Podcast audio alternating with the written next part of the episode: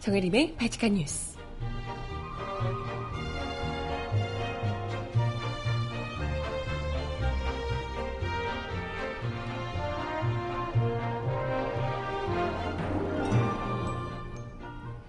여러분 안녕하세요. 바칙한 뉴스 정혜림입니다.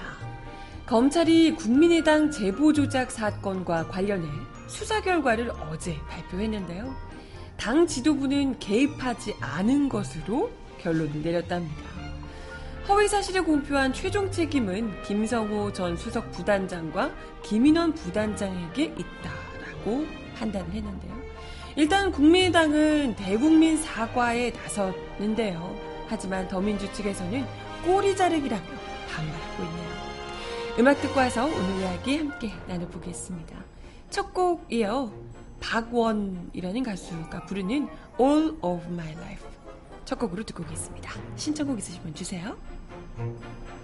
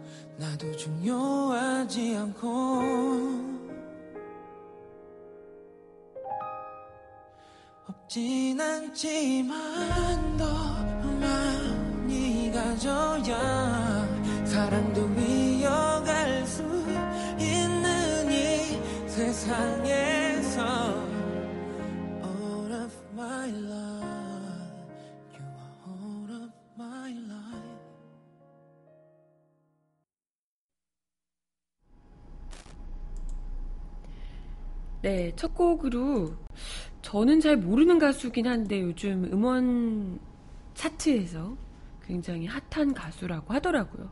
전 잘 모르지만 박원이라는 가수가 부르는 All of My Life라는 노래였습니다. 어떠셨는지 모르겠네요. 신청곡은 제가 잠시 후에 지금 걸어뒀거든요. 잠시 후에 전해드려 보도록 하겠습니다. 네. 어제는 비가 그래도 꽤 왔는데 음, 비가 많이 온 지역도 있다고 하고 서울에서도 어쨌건 비가 뭐 내리다 말다 했지만 그래도 좀 어, 폭염의 날씨에선 좀 벗어나서 비 효과가 좀 있었죠. 좀 그래도 선선한 느낌이었는데 오늘은 아침부터 재난 문자로 시작을 하더라고요. 발칙한 뉴스 딱 들어오기 전에 재난 문자가 징징 울려서 야 어쩜 하루 만에 금세 또 뜨거운 태양 장렬하는구나 싶었습니다. 아우 참 언제 좀 살만한 날씨 될까 아쉽네요. 이게 뭐 거의 또 9월 정도까지는 계속 덥지 않을까 싶기도 하고 요즘에 아예 뭐 가을이 없잖아요. 저는 개인적으로는 가을이 제일 좋은데 요즘 아예 뭐 봄 가을이 없는 날씨라 여름만 계속되다가 갑자기 어 싸늘 싸늘해졌나 하면 바로 겨울 되는 거 아닐까 싶어요. 아유, 참. 네. 아무튼, 어, 오늘 이야기 나눠보도록 하겠습니다. 어, 검찰에서 말 많고 탈 많았던 국민의당 제보조작 사건에 대한 수사 결과를 어제 발표했습니다. 뭐, 사실상 그 가장 뭐 논란이 됐던 부분은 지도부에 국민당 지도부가 얼마나 연관이 돼 있는가 뭐 이런 부분이 아니었을까 싶어요. 네. 일단은 이 제보조작 사건 수사 결과를 발표하면서 김성호 전 의원, 김인원 변호사를 불구속 기소했다고 밝혔습니다. 그래서 뭐 이미 기소된 이유미 씨와 또 이유미 씨의 동생 이준서 전 최고위원에 이어서 총 다섯 명이 기소가 된 셈인데요. 어찌됐건 뭐 국민의당 원래 자체 조사 결과에서는 이유미 씨 단독 범행이다라고 했던 건데 그건 역시나 뭐 사실 아무도 안 믿었죠. 네. 그뿐만이 아니고 어찌됐건 추가로 총 어찌됐건 다섯 명이 이유미 씨 단독 범행이 아니라 다섯 명이 개입이 돼 있었더라라고 이제 뭐 볼 수가 있을 듯 합니다. 일단 검찰 수사 결과에는 그래요. 그래서 뭐 허위 사실을 공표한 책임까지 물어서 김성호, 뭐 김인원 부단장까지 물었는데 하지만 그럼에도 불구하고 당 지도부는 개입하지 않은 것으로 결론을 내렸다라는 것이 이제 중요한 포인트가 될 듯합니다. 글쎄 뭐 일단은 공명선거 추진단이라는 것을 이끌었던 핵심 관계자들이 다 포함이 된 상황이라 당연히 뭐 국민의당 자체조사였던 이유미 단독 범행이라는 것과는 너무나도 뭐 먼 얘기고요. 근데 이게 과연 또 공명선거 추진단이라는 곳에서 어찌됐건 이걸 이 제보 조작 사건을 직접적으로 연관이 다 있었더라. 뭐 알고도 뭐 조작을 했고 알고도 허위 사실을 유포하고 당의 그 흑백 선전에 총 동원을 했더라라는 것이라면 이게 과연 당 지도부가 정말 조금도 모른 채로 의심하지 않은 채로 넘어갔다는 게 뭐 말이 될까? 이런 이제 뭐 이야기들도 당연히 나오고 있습니다. 당장 민주당 측에서도 대선 기간 동안 당내에서 이루어진 조직적인 제보 조작 사건에 대해서 어, 대국민 사과와 함께 꼬리 자르기식 부실 자체 조사에 대한 분명한 입장을 내놔라. 어, 향후 재판 과정에서 기소 처분된 다섯 명에 대한 혐의 사실을 비롯해서 국민의당 대선 의혹 제보 조작 사건의 모든 진실이 낱낱이 밝혀지길 바란다. 라는 입장을 내놓기도 했습니다. 뭐, 뭐, 그러면서 강훈식 원내대변인도 브리핑을 통해서 이번 사건 피고인들에 대해서 죄질에 상응한 처벌이 이루어질 수 있도록 검찰이 공소유지에 만전을 기해할 것이다. 또 부족한 수사 내용은 향후 재판 과정에서 명백하게 밝혀져야 할 것이다. 라고 언급하기도 했습니다. 김현 대변인 같은 경우에는 음, 뭐 검찰 조사 결과와 다를 것 없다라고 국민의당이 이야기를 하고 있는데 진심 어린 사과부터 하셔야 한다. 뭐 이렇게 이야기를 하기도 했고요. 최민희 전 의원도 트위터를 통해서 머리는 봐주고 꼬리 자르기다라고 목소리를 높이기도 했습니다. 일단은 뭐 검찰에서는 음, 윗선 개입 여부와 관련해서 혐의점을 찾지 못했다라는 입장이고요. 관련성을 조사했지만 제보자료의 검증 또는 당의 기자회견에 관여했다는 증거는 뭐 발견되지 않았다. 이렇게 이야기를 한 상황입니다. 그래서 뭐 나름 국민의당 입장에서는 그새 어찌됐건 이유미 단독 범행으로 결론 난 건 아니지만 그렇다 하더라도 당 지도부가 모두 엮여서 제보 조작 사건으로 당 전체가 말아먹는 정말 최악의 결과만큼은 그래도 피한 듯해요. 그래서 바로 수사 결과 이후에 대국민 사과에 나섰는데요. 박주선 비대위원장 또 김동철 원내대표 등 당 지도부 하고요. 박지원 전 대표 등이 고개를 숙인 가운데 오랜 칩거를 끊는 안철수 전 대표 역시도 사과에 동참을 했습니다. 한 당원의 불법 행위와 이를 제대로 걸러내지 못한 잘못이 결코 책임을 피할 수 없는 일임을 철저하게 반성하고 있으며 당의 체질을 개선하는 계기로 삼아 국민 앞에 다시 서도록 하겠다. 이 같은 일이 다시 발생하는 일이 없도록 작은 제보도 명확하게 검증하는 기구를 신설하는 등 혁신적으로 아, 그놈의 혁신 아무튼 당의 시스템을 정비하겠다라고 약속했습니다. 그리고 이번 사건 관련자에 대해서는 당원 당규에 따라 문책에 착수하겠다. 이번 일을 계기로 창당 초심으로 돌아가 더욱 정진할 것이며 다음 달 27일 전당대회 아 전당대회가 있습니까?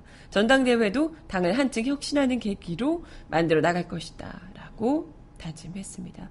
근데 뭐 아까도 잠깐 이야기 드렸지만 그렇게 마치 굉장히 반성하는 것 같은 뉘앙스를 풍겼지만 그러면서도 정작 검찰 수사 결과가 당내 자체 조사 결과하고 크게 다르지 않다. 이렇게 자평하는 모습을 보이고 있어서 네. 민주당 쪽에서는 부실 조사, 조사다 이렇게 비난하고 있는데 사뭇 온도차가 느껴지는 대목이죠. 아니 적어도 그 한 사람의 이, 이걸 만들어낸 사람 단독 범행이고 아무도 몰랐었다라고 얘기했던 그 자체 조사 결과 정말 꼬리 자르기를 하기 위해서 정말 안 안간힘을 썼던 그 자체 조사하고는 어찌됐건 너무 다른 것 아닌가요? 예. 그럼에도 불구하고 아예 당 지도부가 사전에 알고 있었다거나 한 건 아니라는 것이 밝혀진 것이기 때문에 뭐 내용이 사실상 뭐 똑같다 이런 이제 이야기를 하고 있는 상황입니다. 네. 뭐 어찌됐건 재판을 통해서 또 구체적으로 밝혀질 수 있겠지만 다른 것보다도 그죠 일단은 이런 그 공당으로서 그것도 대선을 앞두고 증거까지 조작하면서 이런 어마어마한 일을 벌였다는 것에 대해서는 변명의 여지가 없을 듯 하고요. 그렇기 때문에 여기서 뭐 이러쿵저러쿵 할 여지가 더 이상 없지 않을까 싶습니다. 뭐 글쎄 이것과 관련해서 또 바른정당은 어, 이번 사건과 문준용 씨 의혹을 함께 또 조사하자라며 쌍끌이 특검을 주장하기도 했다고 합니다. 아유 진짜 이때다 싶은 거죠. 어떻게든지 깔아뭉개려고. 네. 뭐 어찌됐건 글쎄 어, 또 채팅창에서 이번 기회로 국민의당이 어찌됐건 검찰 수사가 면죄부를 준 상황이기 때문에 그래도 생명 연장을 하게 된 거냐. 정말 이거는 죽기 직전에 생명 연장이 된 상황인데요. 지지율 뭐 4%보다 더 떨어졌다 뭐 이런 얘기도 나오고 바닥을 치고 있는 상황인데 국민의당이 어떤 스탠스를 취해야 할지 정말 신중하게 잘 고민해야 할 겁니다. 지금 사실 뭐 이 정도 사과하는 게 사과가 그다지 뭐 대단한 사과 같이 느껴지지 않아서요. 이것 봐라. 우리가 뭐 그렇게 어? 그게 잘못한 거 아니잖아. 어? 그래 일단 미안한데? 약간 이런 느낌이어가지고요. 정말 진정성 있는 사과 후에 당을 재정비하며 글쎄 재정비가 쉬울지 모르겠지만 어쨌건 정말 달라지는 모습을 국민들에게 제대로 보여주는 것만이 그래도 좀 미래를 기약할 수 있는 유일한 방법이 아닐까. 아휴, 네. 근데 또 워낙 이 국민의당이 구태 정치와 결별하겠다, 새로운 정치를 하겠다라고 하면서 등장했던 정당인데 그런 정당이 이런 정말 가장 구태 정치스러운 모습을 보였던 것이라서 구태 정치뿐만이 아니라 뭐 독재 시절에는 있을 법한 이런 뭐 제보 조작 사건 이런 걸 이제 일으킨 거니까요. 이게 아마 그 이미지가 쉽사리 회복되긴 아마 어렵지 않을까 생각이 드네요. 네, 아무튼 음악 하나 더 듣고 와서 이야기 이어가 보겠습니다. 솔지와 진수?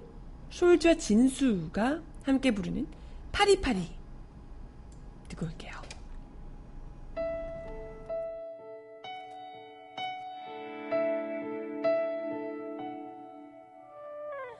만나지 말자 내 말 연락도 말라 내 말. 너 진짜 그대로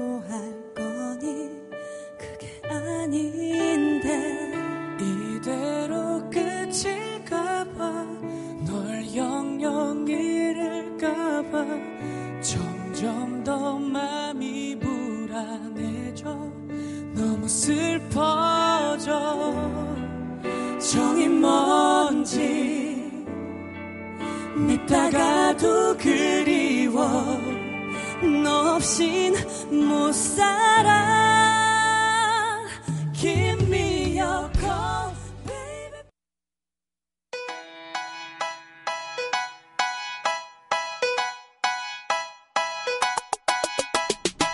Look inside.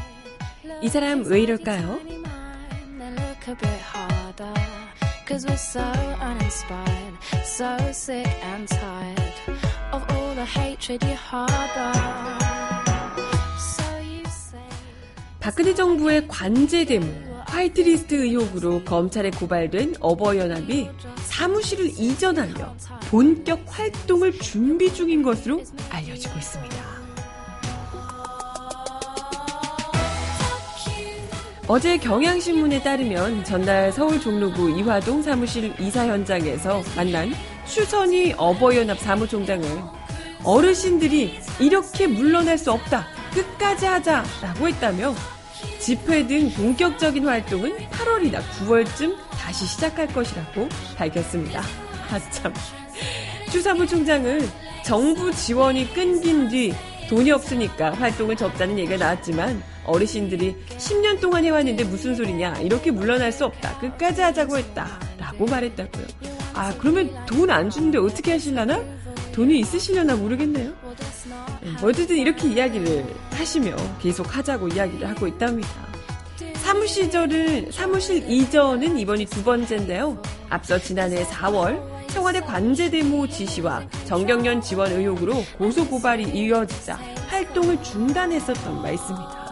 이어 8월에 사무실을 이전하며 홈페이지에 활동 재개를 선언했었는데요.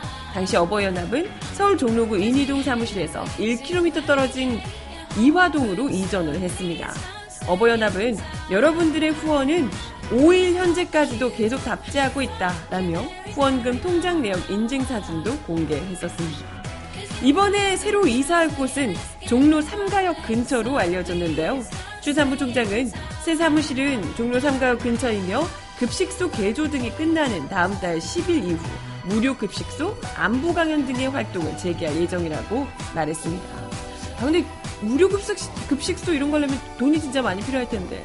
운영 비용에 대해서 추 사무총장은 사무실 임대료 월 250, 월 250만 원은요.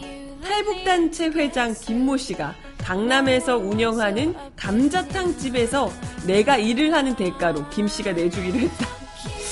아, 이게 쉽지 않을 것 같은데. 월 250만 원치를 일을 하시는 것도 아닐 텐데. 되지 않나요? 월 250만 원치. 이 월 250만 원 감자탕 집에서 일하는 걸로 그 정도 받으면 엄청난 거잖아요. 뭐 그렇게 이야기를 했다고 합니다. 그러면서 문재인 정부에 대해 추 사무총장이 까놓고 얘기해서 문재인 정권이 박근혜 정권보다 깨끗한 게 뭐가 있냐라며 까놓고 얘기해서 너무 많지 말이라고 대통령이 임명한 놈들 하나같이 도둑놈 XX 아니냐 자기가 하면 로맨스고 남이 하면 불륜이냐라고 원색적으로 비난하기도 했다고요. 대통령이라는 게 사드 반듯하고 있고 그 안에 있는 거 다 북한 추종하는 XX다라고 이야기를 했답니다. 어 이분 이거 발언 그대로 바로 고발하시면 될 것 같은데 명예훼손 이런 걸로. 네 아무튼 어, 어버이연합의 한 회원은 지난 28일 북한 이탈 주민 여성 A씨의 강연에서 하늘이 무너져도 솟아날 구멍은 있다라고 이야기를 했다고 하고요. 또 다른 회원은 정부에서 지원이 없으면 어떡하나 얼른 빚 갚아야 하는데 라고 이야기를 했다고 아 빚을 네, 갚아야 한다고 이야기를 했다라고 신문이 전했습니다. 어버이연합 활동 재개에 대해서 세월호 유가족 유민아빠 김영호 씨는 SNS에서 단체 이름부터 바꿔라. 대한민국의 모든 어르신들이 당신들 같은 생각으로 살지 않는다 라고 비판을 하셨습니다. 사리 판단도 할 줄 모르고 박근혜의 정신세계에 빠져버린 일부 불쌍한 노인들에 불과하다라며 짜장면 많이 드시길라고 꼬집기도 했었습니다. 뭐 아시겠지만 그 세월호 특별법 개정 촉구 단식 투쟁 당시에 유가족과 시민들을 조롱하면서 어버이연합 등 보수단체들이 짜장면 뭐 이런 걸 먹는 폭식 투쟁을 바로 앞에서 정말 그 폐륜적이고 비인간적인 이런 투쟁을 하기도 했었었죠. 네. 근데 이분들 돈 끊기고 이러면 몇 년 못, 몇 년이 아니라 몇 개월 못 버티지 않을까 이런 생각이 들어요. 그죠? 이분들이 뭐 자비를 내가며 모든 걸 다 바쳐가며 하실 만한 분들이 그렇게 많지 않기 때문에 네.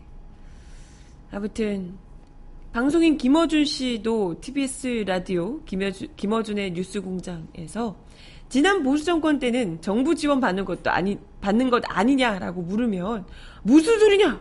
정부 지원 안 받는다. 우리는 다 돈을 각출해 사는 거다. 뭐 이러면서 뭐 통장 공개하고 이런 얘기 지적하는 언론사 앞에서 항의하고 아주 난리 부르스였는데 이제는 정부 지원 끊기고 돈이 없으니까 활동 접자는 얘기 스스로들 아 우리 돈 없어서 어떡하나 빚 갚아야 되는데 정부 끊기고 해가지고 힘들다 뭐 이런 류의 이야기를 스스로 하고 있으니 이것도 진짜 웃기지 않나 싶어요.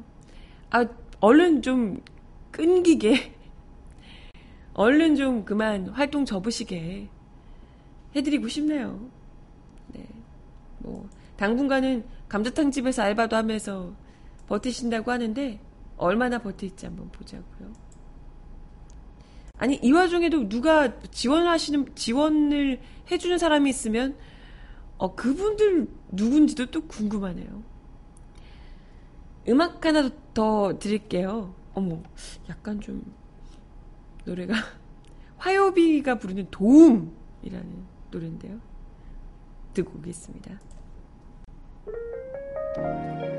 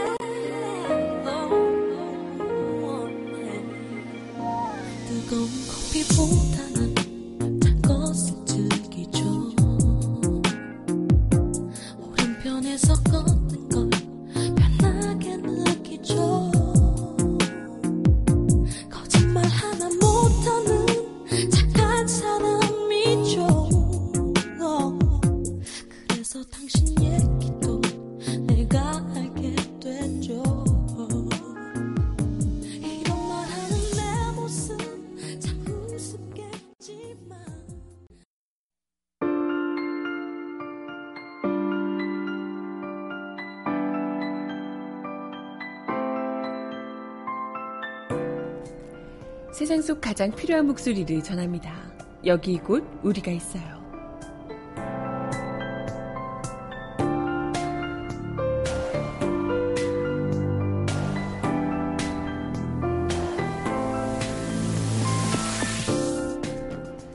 문재인 정부는 지난 정부가 무시한 절차를 용인해주고 안보라는 이름으로 헌법적 질서가 무시되는 예외를 다시 감행했습니다. 그동안 새로운 정부를 믿고 자신들의 이야기를 들어주리라 믿고 기다려온 주민들에게 말할 수 없는 실망감을 주었습니다.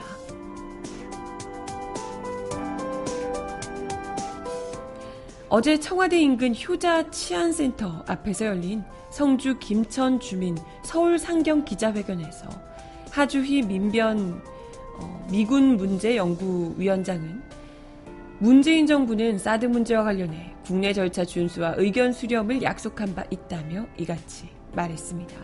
그는 사드 배치와 관련한 일련의 조치를 즉각 중단하고 지금이라도 공론화, 재검토에 나, 나서겠다는 약속을 이행하라고 촉구했습니다.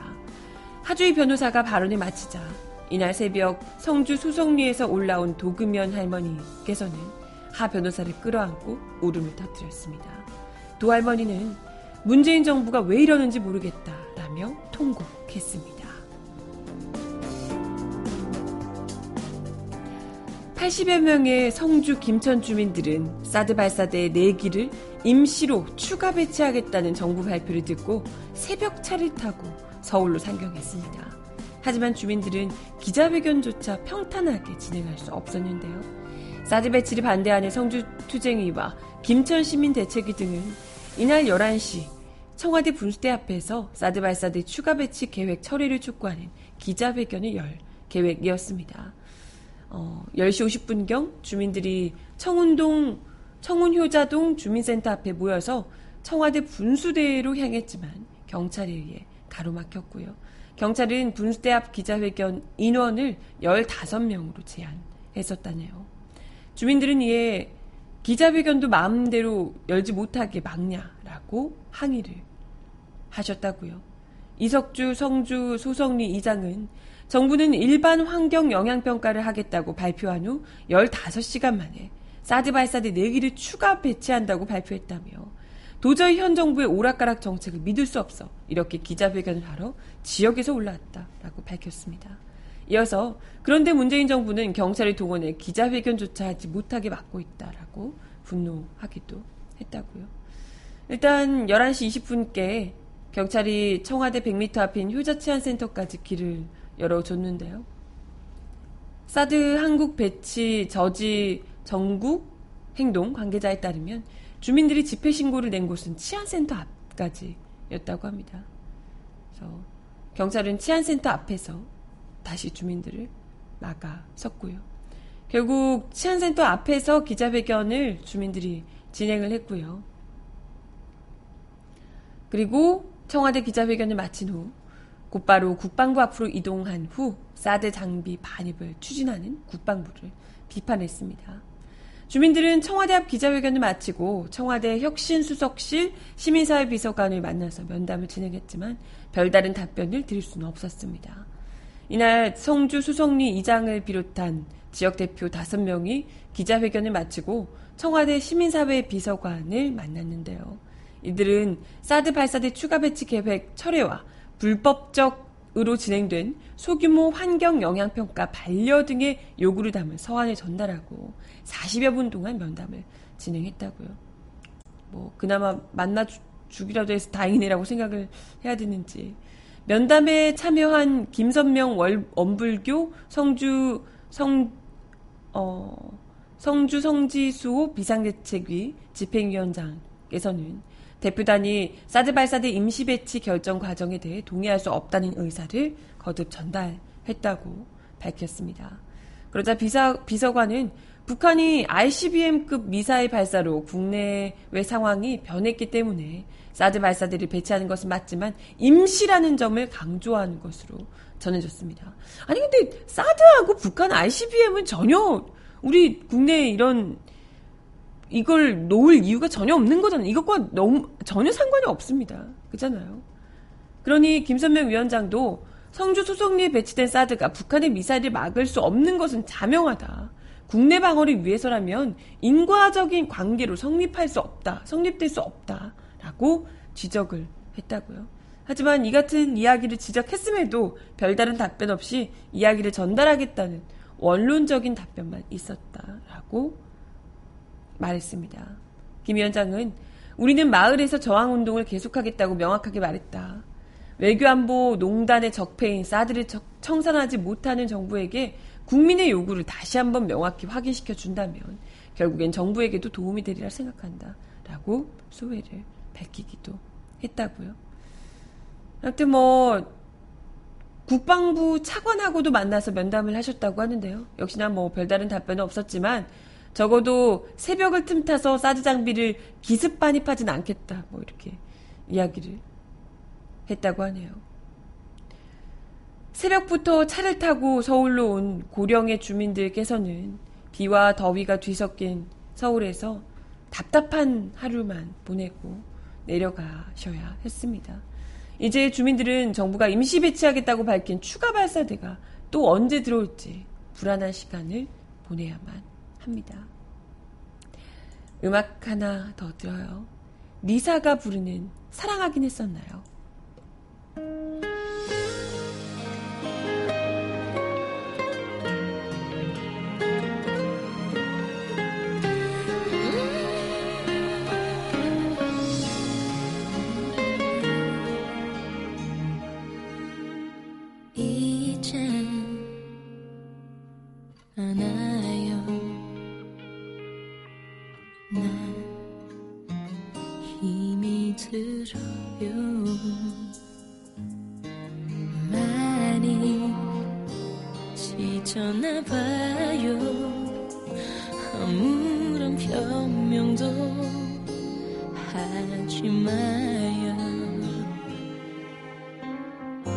서로에게 상처 주는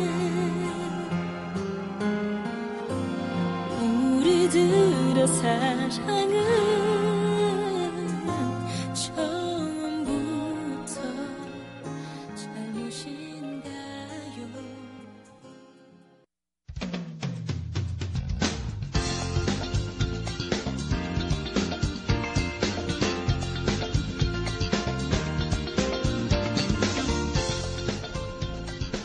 정은아의 바칙한 브리핑.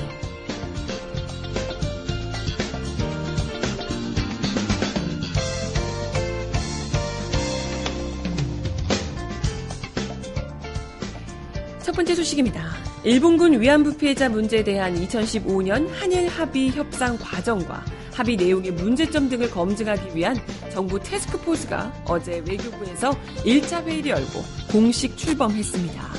위안부 TF는 외교부 장관 직속 기구로 위원장을 포함해 한일 관계, 국제 정치, 국제법, 인권 문제 등 다양한 분야의 민간 위원과 외교부 인사 등 총 9명이 참여하고 있습니다. 위원장은 문재인 정부 대통령 직속 국정기획자문위원회 사회분과, 사회분과 위원으로 활동했던 오태규 전 한겨레 신문 논설실장이 맡았는데요. 위안부 TF는 이날 회의에서 TF 운영 방안과 향후 계획 등을 논의했으며 연내 최종 결과를 도출한다는 목표를 세웠습니다. 최종 결과는 대외적으로 공개할 예정인데요. 오 위원장은 브리핑에서 국민 대다수와 피해자들이 합의를 수용하지 못하고 있는 시점을 감안해 협의 과정과 내용 전반에 대해 검토가 필요하다는 인식하에 출범하게 됐다고 설명했습니다. 그는 또 조사 과정에서 필요한 관계자는 소속이 어디든지 면담하고 법 절차를 준수하는 범위 안에서 외교 문서도 들여다볼 것이라고 밝혀 과거 정부 청와대 관계자를 포함한 모든 인사가 조사 대상임을 분명히 밝혔습니다.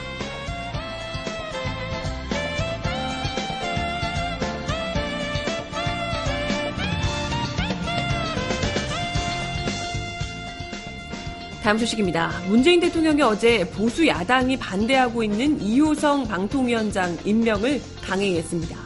방통위 상임위원으로는 허욱 엑스퍼트 컨설팅 가치경영연구소장과 표철수 전 경기도 정무부지사가 임명이 됐습니다.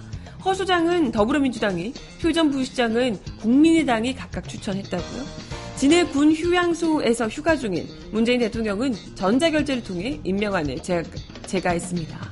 윤영찬 청와대 국민소통수석은 이날 오후 춘추관 브리핑에서 이 같은 인선 사실을 밝히며 이 위원장은 방송의 공공성과 공정성, 독립성, 다양성에 기반한 방송 개혁 논의를 주도한 대표적인 언론학자이자 언론 방송계 원로로 방송통신 분야에 대한 전문성과 여러 이해관계를 원만히 조성하고, 조정하고 해결할 역량을 갖췄다고 임명 배경을 설명했습니다.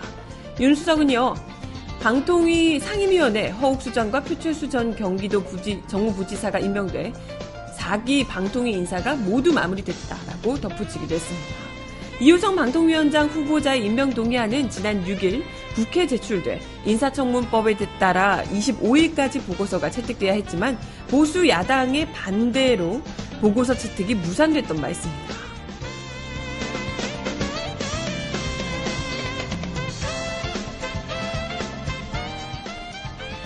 네, 마지막 소식입니다. 정부가 이르면 이번 주에 부동산 추가 대책을 내놓을 전망으로 알려지고 있습니다. 지난 6월에 발표한 6.19 대책에도 불구하고 일부 지역에서 집값 급등세가 꺾이지 않고 있기 때문인데요. 국토교통부는 국토교통부 관계자는 어제 집값 상승세가 예사롭지 않다고 보고 추가 부동, 부동산 대책을 다각도로 검토 중이다. 8월 말 발표할 수, 발표할 가계 부채 종합 대책 이전에 고강도 부동산 대책을 내놓을 수 있다라고 이야기했습니다. 이번 대책에는 서울 강남 등에 대한 투기 과열지구 지정이 포함될 것이라는 전망이 우세합니다. 투기 과열지구로 지정이 되면 돈을 받고 재건축 조합원 지위를 넘기는 양도 행위가 전면 금지되고 담보 인정 비율과 초부채 상환 한도가 40%로 강화되는 등 14개의 규제가 동시에 적용될 예정이라고 전해지고 있습니다. 주택거래신고제 제도입 방안 역시도 유력하게 거론되고 있는데요. 2015년 폐지된 주택신, 주택거래신고제는 전용면적 60제곱미터를 초과하는 아파트를 매입할 때 15일 안에 지방자치단체의 계약 이용과 계약 내용과 실제 거래 가격을 신고하고 6억 원 초과 주택에 대해서는 입주 계획을 밝히도록 하는 제도입니다. 양도세 강화와 다주택자에 대해 금융 규제를 강화하는 방안과 함께 청약제도 대폭 손질이 예상됩니다.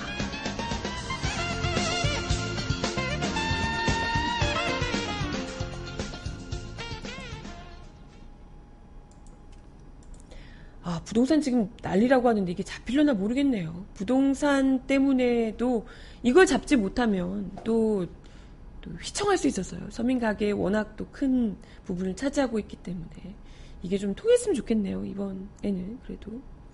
존박이 부르는 그 노래 마지막 곡으로 전해드리면서 인사드리겠습니다.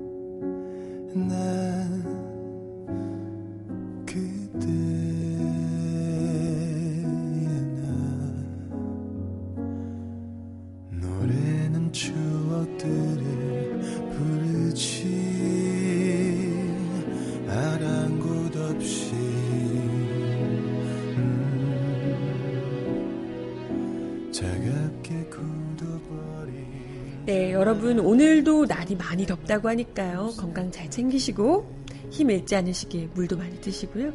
바지카 뉴스는 내일 10시에 다시 오겠습니다. 오늘도 좋은 하루 보내세요. 안녕. 알량한 후에도 더 이상